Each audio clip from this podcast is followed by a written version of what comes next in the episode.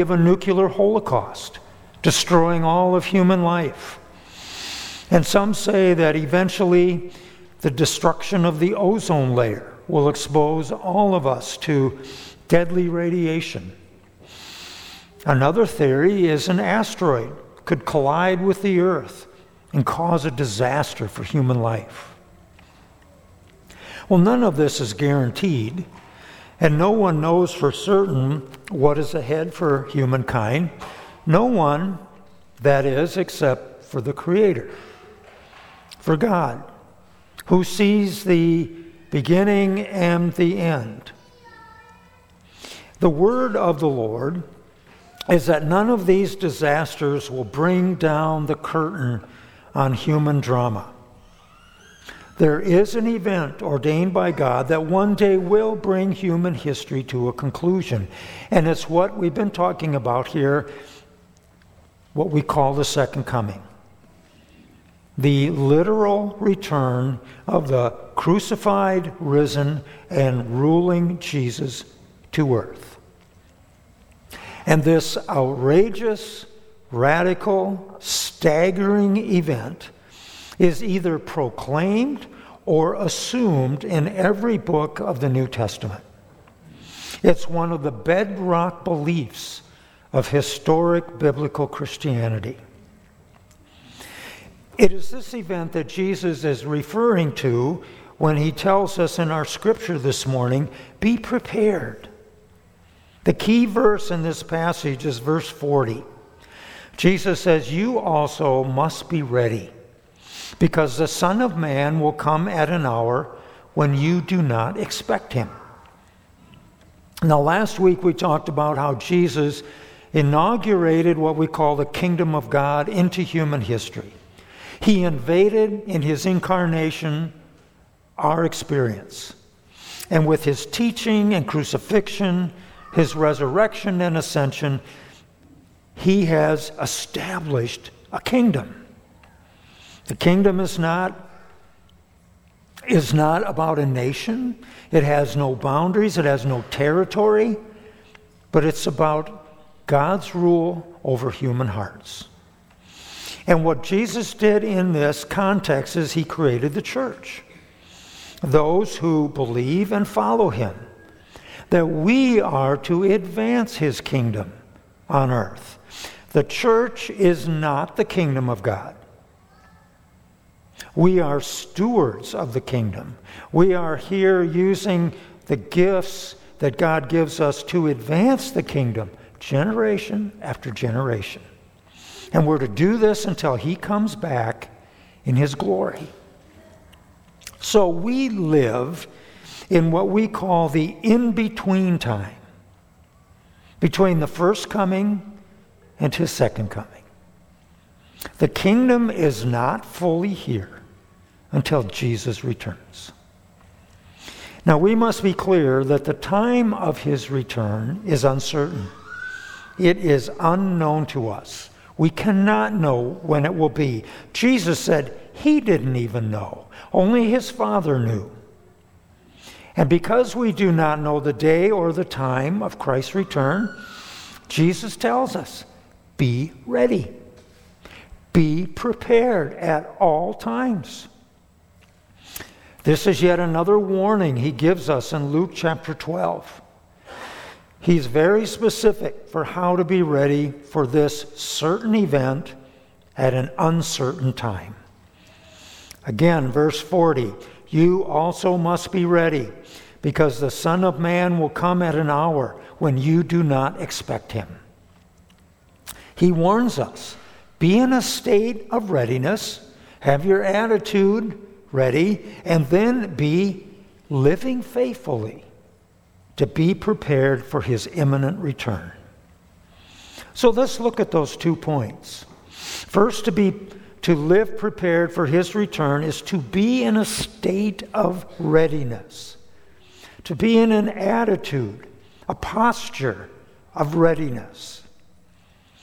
And one way to do that is to anticipate his return. Verse 35, be dressed and ready for service, and keep your lamps burning, like men waiting for their master to return from a wedding banquet, so that when he comes and knocks, they can immediately open the door for him. It will be good for those servants whose master finds them watching when he comes." Did you notice there's three word pictures here that describe this anticipation? One is to be dressed, ready for service. Or as the King James Version says, gird up your loins. Well, we don't really use that phrase, but what it means is the people in those days wore robes. And robes are very awkward. You can't run in them, you can't work in them very well. So what they would do is they would pull up the robe and tuck it in, wrap it between their legs, and tie it to create a belt. And that made them more mobile, ready for action. We would compare it maybe to, I'm going to do a workout, or I'm going to go play tennis, and putting on my sweat clothes or my running shoes. The second picture is to keep your lamps burning. Keep the lights on. It's like the Motel 6 slogan, "We'll keep the light on for you." Or having a nightlight in your hallway for those middle of the night trips to the bathroom. And then the third picture is one of waiting and watching for the master to come back from the wedding banquet.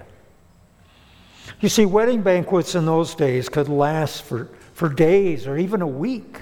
I don't know what they did all that time, but the servants did not know when the master was coming home.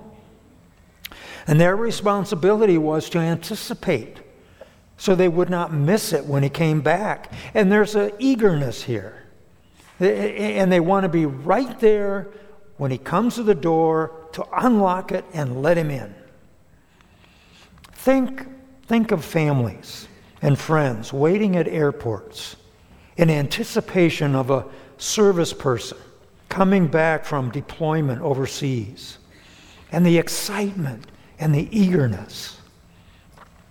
These pictures of being dressed for action, to have lights on, and waiting for the master speaks to anticipation between the first coming of Jesus and the second coming of Jesus. And then interestingly, Jesus adds an assurance in verse 37. He says, "It will be good for those servants whose master finds them watching when he comes. I tell you the truth. He," meaning the master, "will dress himself to serve, and will have them recline at the table, and will come and wait on them." This is a promise and an assurance that if we are ready and if we are waiting, we will be blessed. We will be rewarded. There's a strange reversal of roles here between the master and the servant. When the master finds his servants eagerly waiting for his return, wanting to see him and to celebrate with him, he turns the tables on everything. He has the servants sit down at the table, and he makes them comfortable, and he prepares foods for them. The assurance here is one of reward, of blessing for those who wait. The next picture of being in a state of alertness and readiness, well, I just said the word, is to be alert. Verse 38, "It will be good for those servants whose master finds him ready, even if he comes in the second or third watch of the night, midnight, 3 o'clock at night." Now, Jesus uses an analogy in verse 39, but understand this. If the owner of the house had known at what hour the thief was coming, he would not have let his house be broken into. Now, this doesn't mean Jesus is going to come like a thief and steal all our stuff. Jesus, he doesn't need our stuff. And actually, it all belongs to him anyway. The analogy he's using here about a thief coming is to speak of the surprise and how rapid it will happen, how quickly it will happen. If you've ever had someone break in your house or your car, you understand what that means. Bam, it's just like that. How could that happen so fast? Revelation 16:5 says, "Look, I'm coming like a thief. Blessed is the one who stays awake, keeping his garment on, that he may not go about naked and be exposed."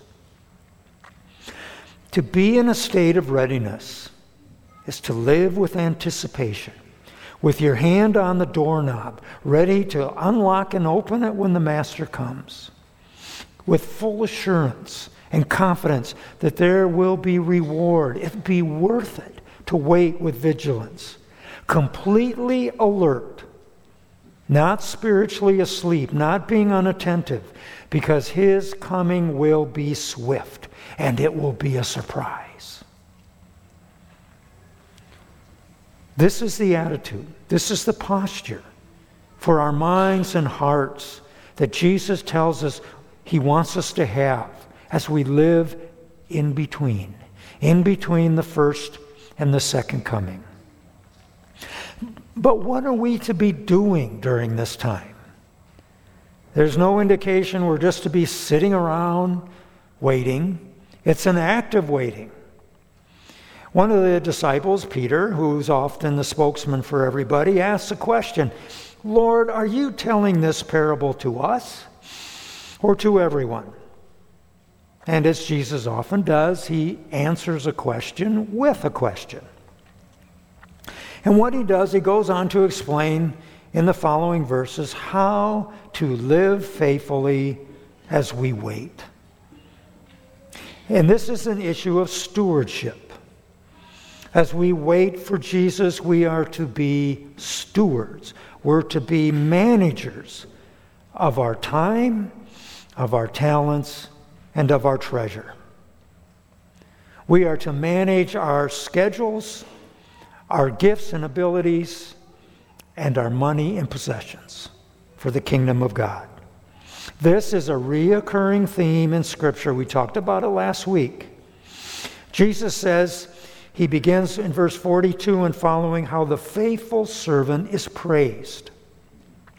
He says, "Who's the faithful and wise manager, whom the master puts in charge of the servants to give them their food allowance at the proper time? It will be good for that servant whom the master finds doing so when he returns." So the manager is to manage the affairs and the belongings of the master while he waits in readiness. Now there's a special challenge here for those who are leaders in the church. Pastors, elders, deacons, all of us in informal leadership positions. Leaders are given stewardship over the family and the flock of God. Leaders are not to use people, but to serve people. Church leaders are responsible to protect the church, to protect us from false teachers and false prophets, to grow the church, to make sure the church is being nourished with the Word of God and in fellowship, and to seek her well-being.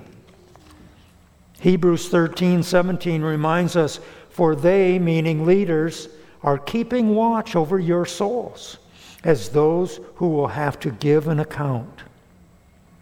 So pray for your leaders, because there's a special judgment that comes to us. And at the same time, everyone is included in this exhortation to be faithful stewards. We are responsible for each other, to live lives of love toward one another. And we will all be held accountable for fulfilling His will for us as the church. Those who are faithful, Jesus says, will be put in charge of all the Master's possessions. In other words, that's another way of saying we will be rewarded with greater responsibility. Jesus then shifts, and He gives a warning to the unfaithful steward First, he praises the faithful steward, and then he gives a warning to the unfaithful steward. In verses 45 and 46, he says, the unfaithful steward says in his mind, you know, my master's taken a long time coming back. And he starts to abuse the people under him. And he becomes a glutton and a drunk. And the warning here, friends, is do not postpone faithfulness. Do not postpone being faithful. How many of us say to ourselves, well, I'll be faithful when I get to the next season of life. I'll be faithful with my time, with my talent, with my treasure, when I'm done with school, or when I've raised my family, or when I've retired. We delay faithfulness. We postpone faithfulness. But Jesus says here, don't do that, because you don't know when I'm coming back. We don't know. It could be tomorrow. It could be in a week. If we keep living for ourselves and only investing in this life, we will be caught off guard. We will be caught off guard at his return. When the master surprises the unfaithful servant, it says he will cut him to pieces and assign him a place with unbelievers. It's not very nice. But that phrase, be cut to pieces, can be translated to be cut off, to be separated from. When Jesus returns, it will be a celebration for the faithful. But for the world and the worldly, it will be a time of judgment and of consequence. And then let's look at one more thing. Jesus teaches that faithfulness is proportionately rewarded. Proportionately rewarded in verses 47 and 48. That servant who knows his master's will and does not get ready or does not do what his master wants will be beaten with many blows. But the one who does not know and does things deserving punishment will be beaten with few blows. From everyone who has been given much, much will be demanded. And from the one who has been entrusted with much, much more will be asked. Now remember, this is a parable, and parables speak figuratively here of rewards and punishments. I don't think Jesus is talking about literal beatings and blows, but he's talking about consequences. Consequences for those who are disobedient and unfaithful, who know what they should do and intentionally do not do it. And the punishment is more severe for that unfaithful steward than the one who unintentionally and in ignorance is unfaithful. Yes, the description of being beaten offends our modern sensitivities, but Jesus is pointing to the discipline of God. A loving father disciplines his children. And let's be clear, there are consequences for whether we are faithful or unfaithful managers with our time and our talent and our treasure. Remember the conclusion that Jesus gave with the Sermon on the Mount in Matthew 7, when he talks about the wise and foolish house builders. He said, the man who built his house on the rock, he'll survive the flood and the rains and the winds. But everyone who hears these words of mine and does not put them into practice is like a foolish man who built his house on sand. The rain came down and the streams rose and the winds blew and beat against that house, and it fell with a great crash. Church, if you knew that tomorrow Jesus was going to return, in the next 24 hours, and that he would be bringing accountability, would you have to make some adjustments and changes in your life, in your attitude, in your lifestyle? Would you be scrambling?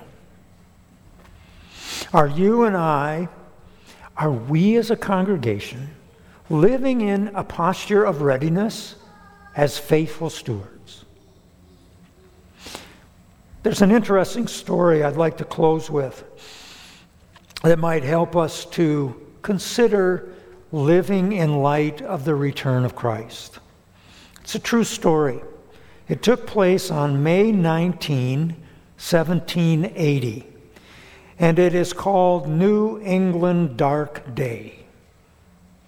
The New England Dark Day refers to an event, May 19, 1780, when an unusual darkening of the sky came over the New England states and part of Canada.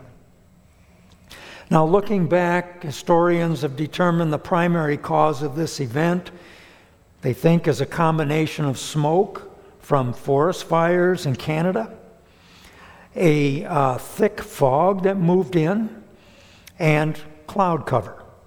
But this darkness was so complete, people had to bring out their candles and lamps starting at noon for the rest of the day. And this didn't break up for 24 hours till the middle of the next day. Now remember, in New England in the 1700s, there's no way for the people to know why is this happening. They can't tune into TV and the Weather Channel or turn on the radio or get on the internet to see what the weather report is. So there were people that started thinking, well, maybe this is the end. And they went to the prophecy of Joel in the Old Testament when it says that when the Messiah comes, the sun will turn blood red and the sky turn black and it will feel like the end of the world. And that's what they started to think. This is the end. Jesus is coming. Now, the legislature of Connecticut was in session, and the legislators were all panicking, and they looked to a man in their Congress named Abraham Davenport, who was a Christian. And they said to Davenport, should we cancel the session? Should we go home to our families if the end is coming? And here's what Davenport said to them. This may well be the day of judgment, which the world awaits. But be it so or not, if it is, I choose to be found doing my duty. I wish, therefore, that candles be brought in. And that's what they did. They brought in candles, and they continued working. Friends, we want to live in such a way, if we knew Jesus was coming back tomorrow, that we can say we are doing our duty, that we are doing what God has called us to do, that we are ready. And this is what Jesus teaches us to do. We are living in between the times Jesus came and when he will come again. God calls us to use the time he gives us, the talents he gives us, and the treasure he gives us as stewards, as managers, to use them generously for his glory and his kingdom and his honor. Would you live and give the same way you are right now if you knew Jesus was coming tomorrow? Are we waiting, ready? And are we living faithfully? Let's pray.